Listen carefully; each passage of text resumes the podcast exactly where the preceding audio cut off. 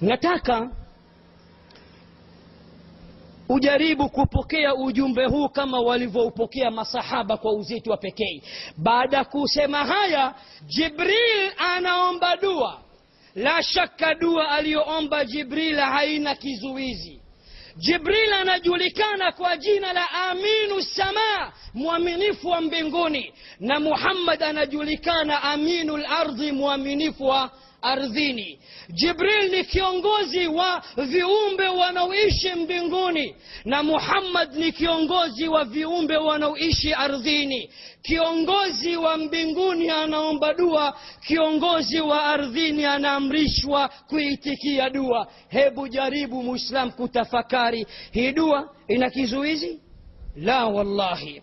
Hii dua ina sababu zote za kupokelewa. Dua gani sasa alizoomba jibril hadi kumwamrisha mtume muhammad kuitikia amin mtume anasema wakati napanda mimbarini jibril kanijia kanaambia ya muhammad ewe muhammad raghima anfu mriin aangamie aharibikiwe asifanikiwe apate khasara dua mbaya zote hizo nani huyo mtu yoyote yule ambaye adraka abawaihi au ahadahuma walam yudkhilahu ljanna mtu ambaye amepata bakhti kubwa kuwadiriki au kuwakuta wazee wake wawili au mmoja wao akashindwa kutumia fursa ile ya yeye kuingia peponi allahu akbar kumbe wazazi ni tiketi mojawapo wa kuenda peponi. Hongera! Kisha hongera kwa yule ambaye amewakuta wazee wake wawili wako hai. Na si kuwakuta wako, wako hai tu bali anawatumikia. Bali amekuwa ni mtumwa wao. Hawarudishii kwa maneno. Hawambii hata ah hawakunjii uso wakisema yeye iko chini ya amri yao wakikohoa tu tayari kashafika pale walipo. Allah yoyote yule ambaye hamtii mzazi wake hamnyenye, hamnyenyekei mzazi wake hamtumikii mzazi wake. Hamtendei wema mzazi wake. Huyo ndiye aangamie. Huyo ndiye apate khasara. Huyo ndiye asifanikiwe. Ewe muhammad sema amin. Na mtume anasema amin. Wangapi katika sisi tuna ugomvi na wazazi wetu? Allahu akbar. Ni msiba na, na, na ni laana zilizo wazi kabisa mzazi ni baada ya allah kwa mujibu wa qurani tukufu waqada rabbuka anla tabudu illa iyah amehukumu mola wako msimwabudu isipokuwa yeye peke yake allah kila akizungumza haki zake ndani ya qurani haki ya pili anazozungumzia ni haki za wazazi asiabudiwe isipokuwa yeye wabilwalidaini ihsana na amehukumu mola wenu na kuamrisha kutendewa wema wazazi wawili ima yablughanna عندك الكبر احدهما أو كلاهما فلا تقل لهما اف ولا تنهرهما وقل لهما قولا كريما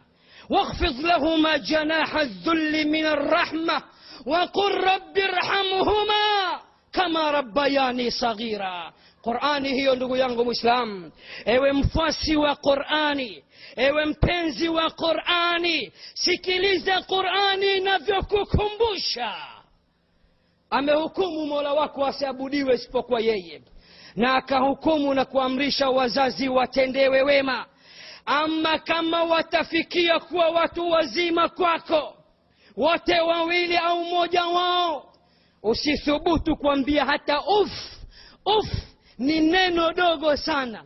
Siwezi hata kuita nusu ya neno. Siwezi hata kuita robo ya neno. Ni sehemu ndogo sana ya neno. Ni herufi mbili tu za maneno. Alifu na anafe uf ah. Usiwambie wala tanharhuma usiwakaripie وقل لهما قولا كريما دائما wape maneno yaliyo mazuri. واخفض لهما جناح الذل من الرحمه و waangushie bawa la huruma bimaana kuwa chini yao. Nyenyekea kwa wazazi wako wawili.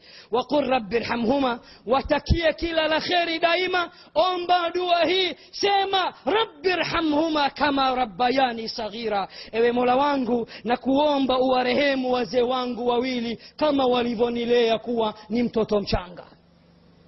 Ni maelekezo ya qurani aya zinazozungumzia wazazi na uzito wa wazazi. Na kukukumbusha uzazi uzito wa mzazi ndugu yangu mwislamu qurani inasema anishkur li waliwalidaika angalia zinduka wacha kulala amka fungua fahamu zako pokea maneno ya mola wako. Mola anakwambia anishkur li nishukuru mie mola wako waliwalidaika na washukuru wazee wako wawili angalia asiyemshukuru mzazi wake hawezi kumshukuru allah walidhalika jaa fi lhadithi lsahihi lsarih أن النبي صلى الله عليه وسلم قال رضا الله في رضا الوالدين وسخط الله في سخط الوالدين imekuja hadithi sahihi ya mtume muhammad sallallahu alayhi wasallam inayosema radhi za allah zipo pamoja na radhi za wazazi wawili ina maana ikiwa wazazi wako wako radhi na wewe wana furaha na wewe hii ni dalili mojawapo na allah mbinguni ana furaha na wewe na wazazi wakikasirika hasira za wazazi na allah yuko pamoja na hasira wazazi, za, za wazazi atakayekasirikiwa na wazazi wake wawili ujue kwamba na allah na yeye anaunga mkono wazazi wawili naye ana hasira za allah. Wangapi mnawafungia vioo wazazi wenu? Wangapi mnawabeba wake zenu kuliko wazazi wenu? Wangapi katika sisi ambao pengine tunaishi mijini na hali nzuri maisha ni supa kama wanavyosema mzazi yuko kijijini anakula ugali wa mihogo. Ugali wa mihogo ambayo huliwa kwa dharura na ukimwona mtu anakula ugali wa mihogo ghaliban mara nyingi. Ni wachache wanaokula kwa kupenda. Vijijini watu wanakula kwa sababu ya njaa. Hawezi mtu akaacha mchele mzuri na mpunga uko pembeni akala ugali wa mihogo mzazi anakaa kwenye nyumba bovu inaonyeshewa na mvua na jua. Nyumba ya udongo mtoto huku magari msururu nyumbani kwake kana kwamba anamiliki showroom nyumbani kwake mtoto hapa ana wake wawili watatu na hawara juu na kila mmoja anaishi maisha mazuri. Hakika haya ndiyo maangamizi na huu ndio hasara ulio mkubwa kabisa. Ndugu yangu mwislam kumbuka ya kuwa mzazi ni mtu mzito. Nikupe hadithi mbili kuhusu wazazi alafu mada ya wazazi tuiachie hapa tuendelee na amini zilizobaki alizoziitikia mtume muhammad salllahu alaihi wasallam na jibril alaihi salam kuomba hivyo. Ndugu yangu mwislam inafika sehemu wanawachuoni wa kiislamu wanasema ya kuwa ikifika sehemu ukiambiwa chagua kati ya familia yako na wazazi wako ikifika sehemu unatakiwa wa, familia uwapige chini ufate wazazi wako ikifika sehemu ikiwa unaambiwa chagua mama au mke. Hakuna suluhu hapa chagua mmoja tu. Uislamu unakwambia mke mwache. Fata wazazi wako wawili. Ni hadithi za mtume muhammad salllahu alaihi wasallam hadithi iliyokuja katika jamiu tirmidhi sunan ya abi daud كتزامي كصحيح الجامع يا الإمام الألباني صحيح الجامع يا إمام الترمذي أنباي الإمام الألباني يا ميفتية نكو صحيحيش يا حديث زوت هزي هي نتكني كون بي علماء أهل السنة والجماعة وزمهيزي ونونغ مكونو. ما يلزو هايا. عبد الله بن عمر صحابة أمتمي محمد. فنقوا كتابك نشويت رياض الصالحين. ملانغو أنا بابو silati larhami wa biri lwalidaini utakuta hadithi hizi. Kwa sababu tukisema katafuta jamiu tirmidhi mwingine hawezi kuipata. Katafute sahihu sunani abi dauda mwingine hawezi kuipata. Riadhu salihin inapatikana madukani kote. Fungua katika yaliyomo katika alfahras angalia mlango silati larhami wa biri lwalidain hadithi mbili nitakaza kusomea zinapatikana katika mlango ule. Abdullahi bnu umar anasema kanat liya mraa nilikuwa nina mke. Wa kuntu uhibuha na nilikuwa nikimpenda mno mke wangu. Alioza kwa mke wake.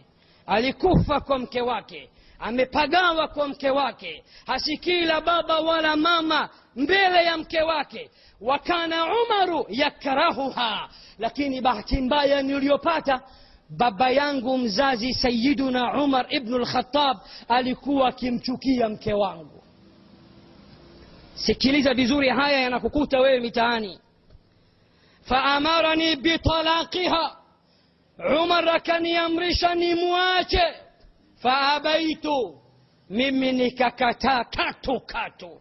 Siwezi kumwacha mke wangu. Barafu wa moyo wangu banana wangu kila kitu changu liwale na liwe.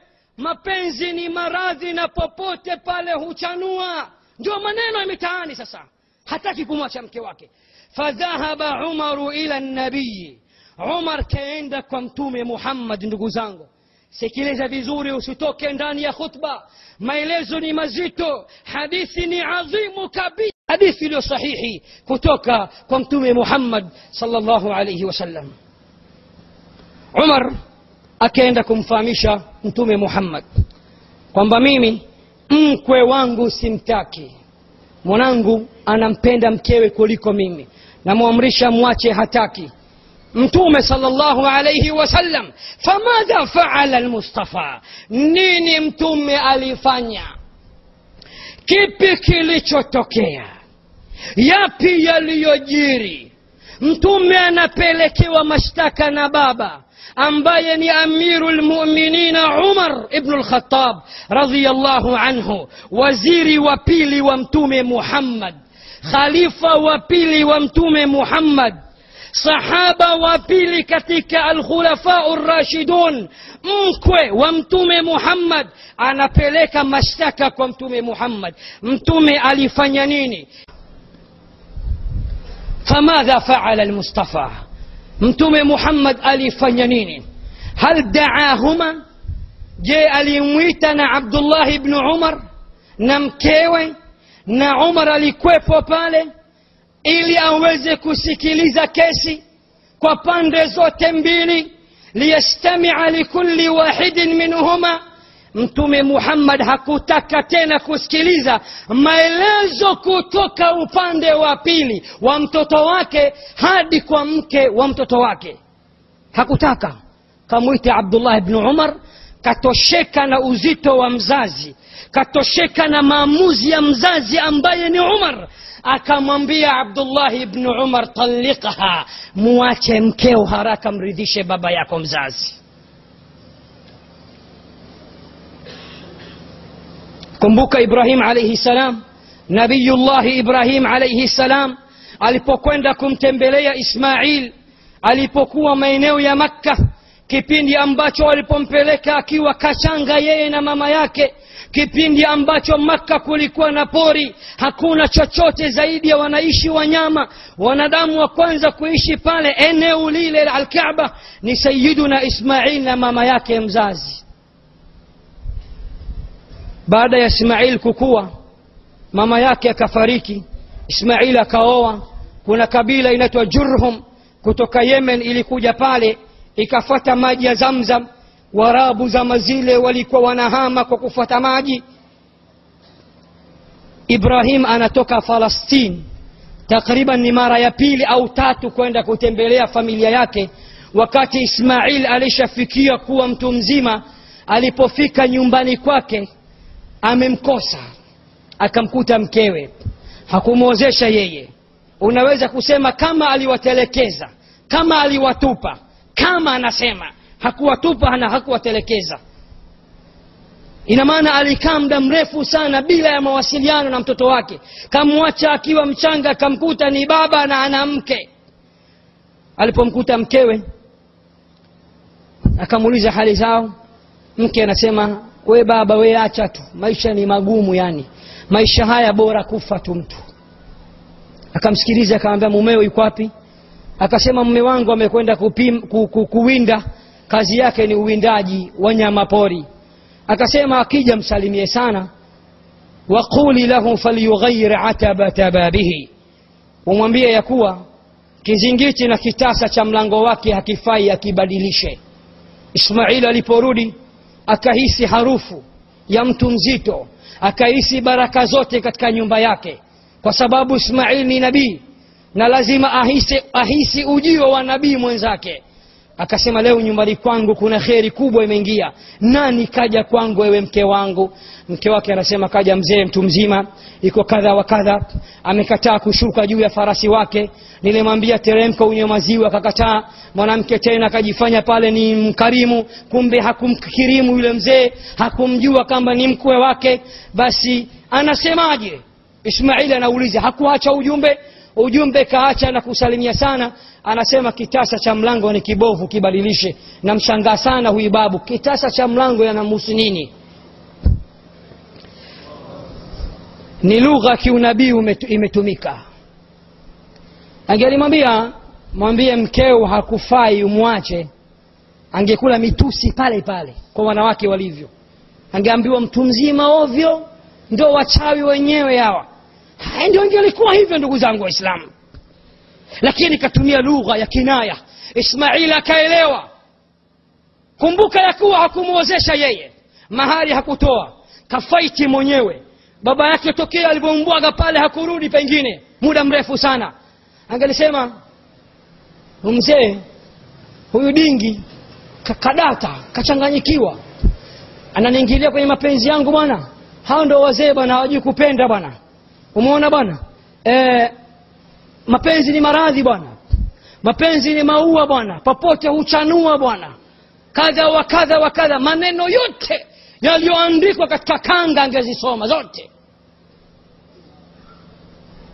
Akasema unasemaje anasema kitasa cha mlango wangu akifai kibadilike. Dhaka abi mke wangu yule ni baba yangu mzazi wa huwa yaamuruni bifiraqiki ananiamrisha nikuache falhiqi biahliki nenda fungasha nenda kwa wazee wako nimeshakuacha. Kuna baadhi ya wanawachuoni wakasema hapana yule ni ibrahim ana wahi. Sasa baba yako akikwambia mwache mkeo huwezi kukubali. Kwa nini? Ibrahimu ni mtume wa mungu bwana anapata wahi babako anapata wahi. Wako baadhi ya wanawachuoni wana challenge. Lakini umar je na yeye anapata wahi? Aliposema mwache mkeo. Na mtume muhammad ambaye anapata wahi kama alipata wahi wahi iliyoteremka inamuunga mkono umar ibnu lkhatab anaambiwa mwache mke wako. Nimalize kipengere hicho na hadithi ya abu darda sahaba mmoja alikaa na abu darda. Alimwambia mama yangu bwana mama bwana amekuwa ni kero sana sasa hivi anazeeka vibaya. Kutwa nzima hamtaki mke wangu. Sasa ananiambia nimwache lakini wallahi mi siwezi kumwacha. Nikimwacha mke wangu ndo mwisho wa uhai wangu ndo nitakufa. Siwezi kumwacha nitakufa mimi. Wako wanaume ambao ni mabwege wa mapenzi kama kama eh, maanake wamejazana mitaani kwamba bora mkose mama lakini mke hata iwezekana abu darda akamgeukia na kumkunjia uso. Anasema unasema nini wewe? Yani mama hata apasuke simwache mke wangu.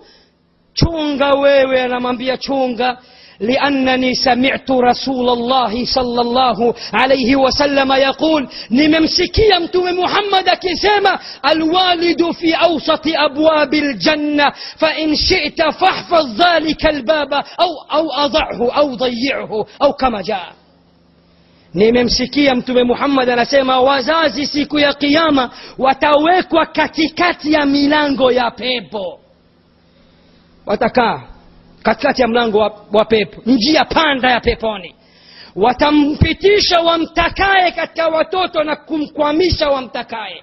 Shauri yako sasa chunga ule mlango upite salama au upoteze ule mlango. Sahaba wa mtume muhammad salllahu alaihi wasallam. Nataka nikwambie ya kuwa ikitokea mzee wako hamtaki mke wako jaribuni hata kumdondokea watu wawili. Wewe na mke wako wote wawili. Mwombeni radhi. Faiti kwa maslahi yako na maslahi ya mke wako. Upate radhi zote kwa mzazi wako. Mtafute hata mzee mwenzie anayemudu akamseme aaswe amswalie mtume. Jamani baba sio hivyo hata masharti atakayotoa yakatekelezwa ili mradi weye ukae vizuri na huyo mke uliompenda. Upate mapenzi kote kote kwa mke wako na kwa wazee wako. Lakini ikifika steji hakuna jinsi no way. Baba au, ma, au, au mke.